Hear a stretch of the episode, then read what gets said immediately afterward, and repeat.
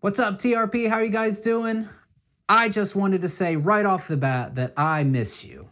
Uh, my family misses you. We miss being in the same space as you. We miss having church service together. I miss preaching to an audience of people. This is still weird. Week two, I'm in my son's old bedroom that is now our impromptu studio, and I am preaching to no one. We miss singing songs together with you, which you might be thinking, hey, Josh, are we going to start off with a couple of hymns? No. I thought that since Tessa's announcement video, where she was singing about all the things that we're doing, went so well, you guys seemed to freak out and love it, that I thought that I could sing a sermon about John. Farewell Discourse. But I'm not going to do that. Instead, Tessa, hit him with the intro. The first half of John's Gospel retells stories and signs that take place over three years of Jesus' ministry in the first century. The second half of the Gospel, more or less, focuses on Jesus' last week, and a large portion of that is set on the night that he was betrayed. In this part of the spiritual Gospel, we will explore what scholars have named the Farewell Discourse. It is a large block of teaching set on the night before the crucifixion. In the story, it sort of functions as Jesus' last lecture to his disciples. He tries to prepare them for what's to come, he gives them some final instructions, and he encourages them to wait and trust. And even though this teaching is firmly embedded in a remote culture in the distant past, many of its themes remain relevant for us today. Join us as we consider the Farewell Discourse. Our text for today is from the book of John, chapter 16. I'm going to begin reading in verse 16, where Jesus is saying to his disciples, A little while, and you will no longer see me. And again, a little while, and you will see me. Then some of his disciples said to one another, What does he mean by saying to us, A little while, and you will no longer see me? And again, a little while, and you will see me. And because I am going to the Father. They said, What does he mean by this a little while? We don't know what he's talking about. Jesus knew they wanted to ask him, so he said to them, Are you discussing among yourselves what I meant when I said, A little while, and you will no longer see me, and again a little while, and you will see me? Very truly, I tell you, you will weep and mourn, but the world will rejoice. You will have pain, but your pain will turn into joy. When a woman is in labor, she has pain because her hour has come. But when her child is born, she no longer remembers the anguish because of the joy of having brought a human being into the world. So you have pain now, but I will see you again, and your hearts will rejoice, and no one will take your joy from you. On that day, you will ask nothing of me. Very truly, I tell you, if you ask anything of the Father in my name, he will give it to you. Until now, you have not asked for anything in my name. Ask and you will receive, so that your joy may be complete. The word of God for the people of God.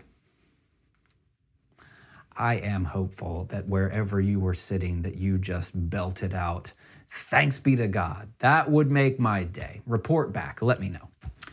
Now, in this set of texts, scholars differ on how to divide not only the verses we're looking at, but the entire chapter, in fact. Uh, one scholar, Raymond Brown, says As chapter 16 now stands, there can be little doubt that the final editor of the book thought of John 16, 4b through the end of the chapter in verse 33. He thought of that as, as a whole, and that therefore, in distinguishing between the parts of 4b through 15 and 16 through 33, that we are distinguishing between two parts within a whole rather than between two independent subdivisions. Do you catch what he's saying here? He's saying this is all connected from John 16, 4 all the way through the end of the chapter, and scholars are sort of arbitrarily, well, that's a bit of an overstatement, not arbitrarily, but they're they're differing on where they're placing their dividing markers throughout this teaching. Uh, in fact, in John 16, 16 through 24, which is the passage that we read, there's hooks back to John 16, 4 through 15, and there's hooks forward to John 16, 25 through 33. I thought this would be a good way for us to teach through the, the whole passage without having to go verse by verse.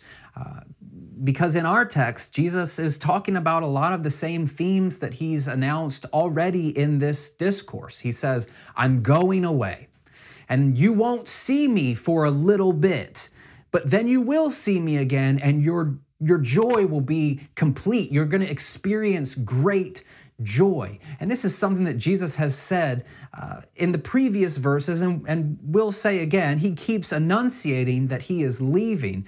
The disciples, meanwhile, have absolutely no idea what he's talking about. In fact, we have this, this interchange in verses 17 and 18 where they're just saying to one another, What's he talking about? What does he mean by saying to us that a little while and you're, you're not going to see me, and then again a little while and you will see me. What does he mean by that? And what does he mean when he says, because I'm going to the Father? What's he talking about? And then they continue to say, what's he mean by a little while? What is, what's that time reference uh, in regard to? What We don't know what he's saying.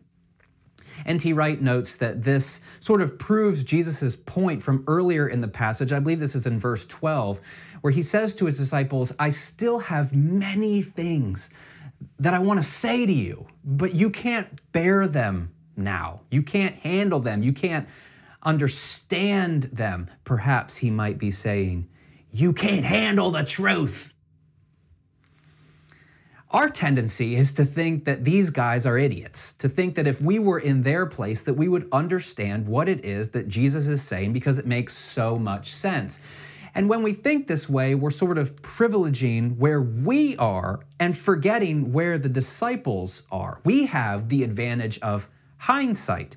We know how this story concludes. We know that when Jesus says, In a little bit of time, you're not going to see me, because we know that in a matter of hours, Jesus is going to die.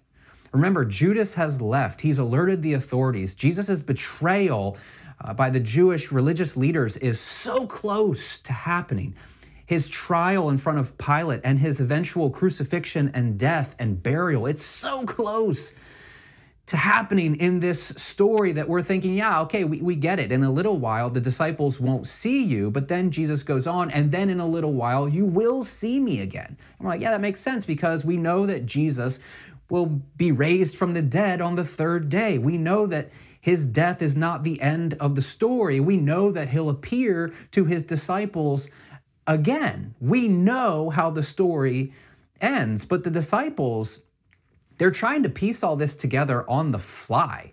And this isn't part of their worldview. Remember, we've talked about this a lot. No one was expecting the Messiah to die. No one had categories for that because when the Messiah died, that means that he lost. That means that he wasn't the Messiah. That means that the people that were following him bet on the wrong horse.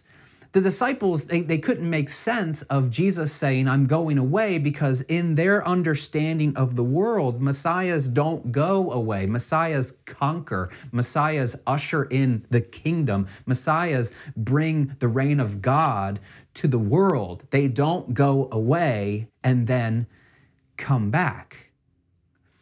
And to be fair, Jesus hasn't really told the disciples, at least in the book of John, what he is talking about. It's, it's in code. It's, I'm going away and then I'm coming back. Now, he does tell them quite clearly in the synoptic gospels, which are, remember, what books?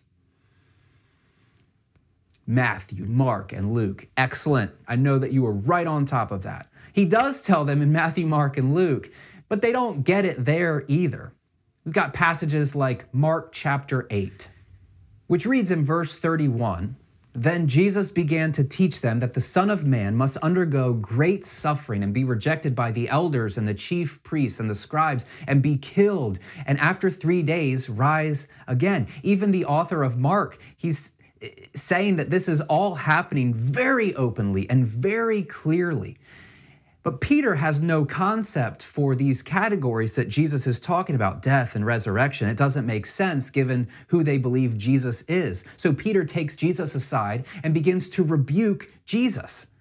In response, Jesus turns and he looks at his disciples. Then he rebukes Peter and says, Get behind me, Satan, for you are setting your mind not on divine things, but on human things. Can you imagine this rebuke at the lips of Jesus towards his disciples and towards Peter?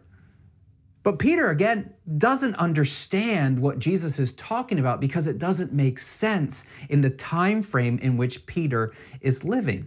We have a similar passage in the very next chapter in the book of Mark, chapter 9, where it says in verse 30 that they went on from there and they passed through Galilee. I imagine this is talking about Jesus and his disciples. He, Jesus, did not want anyone to know it, for he was teaching his disciples, saying to them, The Son of Man is to be betrayed into human hands, and they will kill him. And three days after being killed, he will rise again. Mark again addresses this by saying, But they did not understand what he was saying, and they were afraid to ask. You think? Uh, a chapter earlier, he's just called Peter Satan. Uh, that's not really the warmest invitation to uh, asking questions teachers professors if if this is your mo and you want to inspire people to have good lively conversation don't call them Satan. That's that's a pro tip. I think you can just tuck that one away in your back pocket for a rainy day during a Zoom meeting. In John, it continues, uh, and it says that Jesus knows that his disciples they want to ask him these questions. Remember, they're off to the side and they're saying, "What is it? T- what's he talking about? A little while, and he's leaving, he's coming back. We have no idea what's happening here." Jesus is very perceptive to the needs of the people around him. He can read the room. Uh, so I think scholars would say that this shows like that Jesus can uh, not only intuit, but he knows the thoughts of people. And I would just say that that might be true, but it's also probably true that if you're in a room with your closest people and you see them kind of shuffling off to the side and they're talking to, uh, to one another, that you you know what they're thinking, you know what they're wanting to be addressed, especially when you've just said something that's super provocative. And I don't mean that to diminish what Jesus knows and what he doesn't know. I just mean that Jesus is perceptive and he's he's playing into that in this story. He knows that they're wanting him to address these things, but they're maybe afraid to ask him. So he continues and he says, "Very truly I tell you, you're going to weep. You're going to mourn." The world is going to rejoice. Remember, it, it, Jesus in previous passages, in fact, in the text we looked at last week, is, is using this divide between the followers of Jesus and the world. And now, with the death of Jesus, the world is going to rejoice. The people that were um, antithetic to his message and to his teaching and to his movement, they're going to rejoice when they learn that he is dead you, Jesus says, you, my disciples, you're going to have pain, but your pain will turn into joy. And to convey this point, Jesus gets a little bit eschatological. He gets a little bit funky, a little bit apocalyptic, and he starts using some images that really play into this, uh, let's say, end of world sort of uh, ideas and images. He starts bringing in concepts of kingdom and bringing in concepts of um, God's movement, which people were expecting to finally reach its climax. And Jesus uses a common prophetic image of childbirth. Now, the way that he uses this, as we'll see, is he talks about the pains of childbirth, and then once the child is born, those pains uh, they are alleviated, and pain and mourning and suffering turns into joy. I'm not going to touch that one with a 10 foot pole because I have no concept. I was in the room when Kate gave birth to our two beautiful boys, and, and I can maybe speak to the fact that there was a, a moment of, of joy upon their arrival. But I'm not going to talk about what it's like to birth children because I don't necessarily know. Not even not necessarily. I don't know. Jesus uh, is playing into this, and he says, When a woman is in labor, she has pain because her hour has come. This is important language that Jesus comes back to because he always talks about his own hour. But when her child is born, she no longer remembers the anguish because of the joy of having brought a human being into the world. So, you too, disciples, you have pain now, but I will see you again. It's like there's this uh, delivery process. You're going to go through this pain, but at some point it is going to, to change and morph into joy.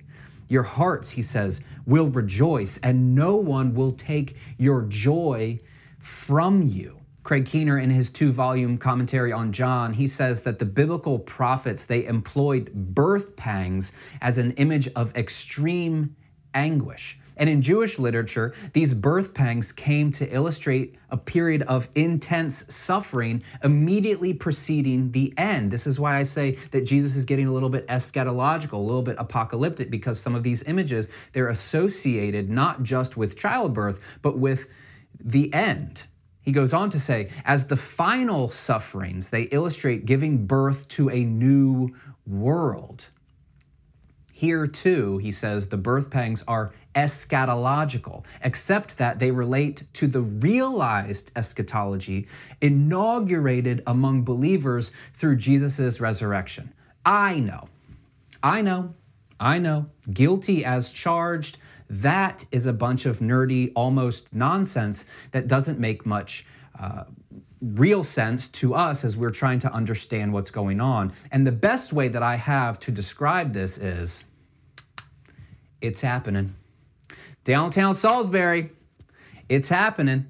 It's something that people have been waiting for. And now, even with the hashtag, it's something that is taking place. Now, downtown right now is a bit of a mess because of all of the construction, but soon it's going to be uh, lively and beautiful and it's going to be welcoming.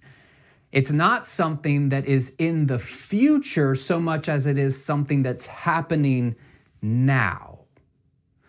So, for scholars, when they're talking about Jesus and his message of, of the end, it's kind of like two phases here. For some people, as they talk about Jesus and his realized eschatology, that means that his death and his resurrection, they mean something now. They change things now. It completely transforms the world now. Now, there is a bit of future eschatology where it's saying that there is a movement continuing where God's kingdom will be brought to bear on earth finally.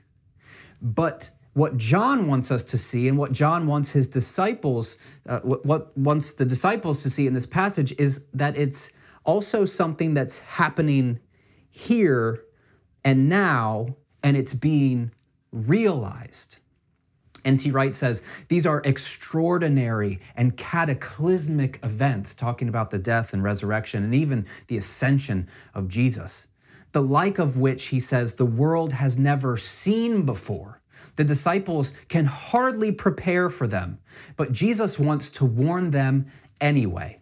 It's all happening because with Jesus' death and resurrection, a new world, Wright says, the new world is indeed being born.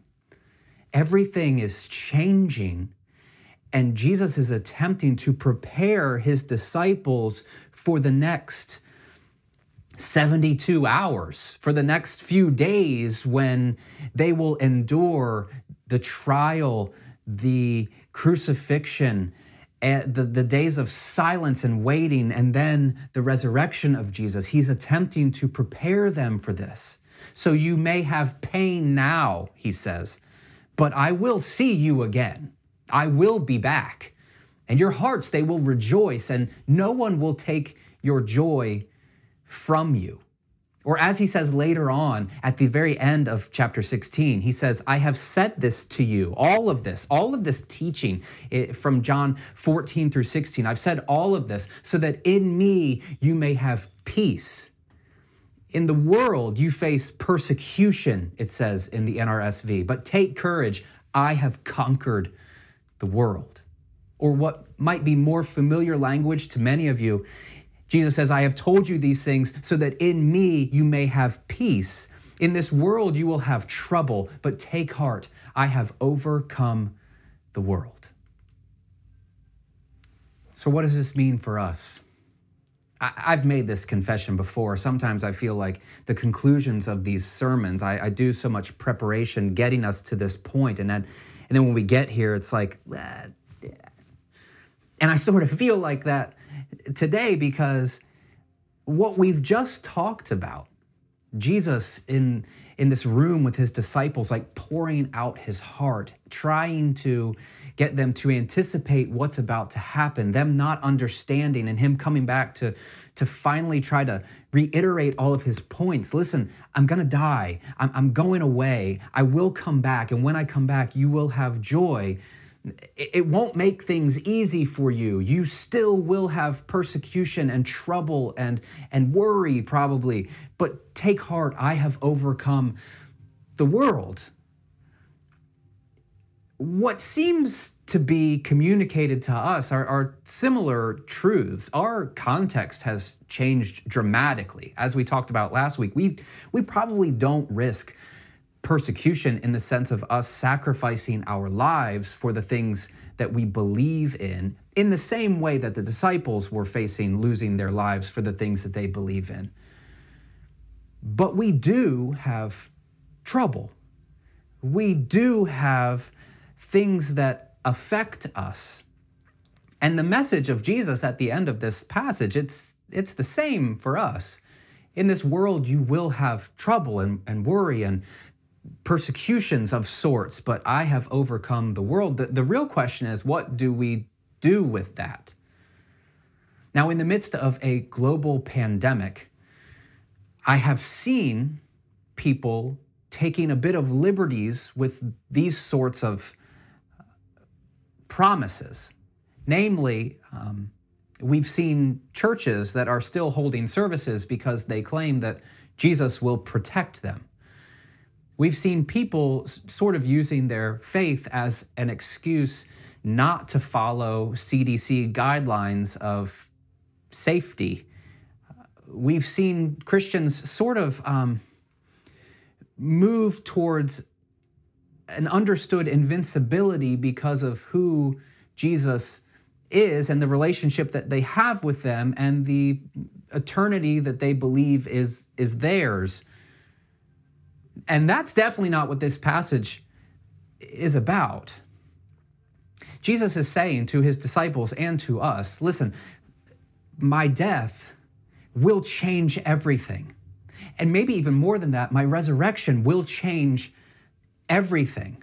A new world is being born through these cataclysmic events. And Jesus to his disciples and Jesus to us, I, I want to invite you into that.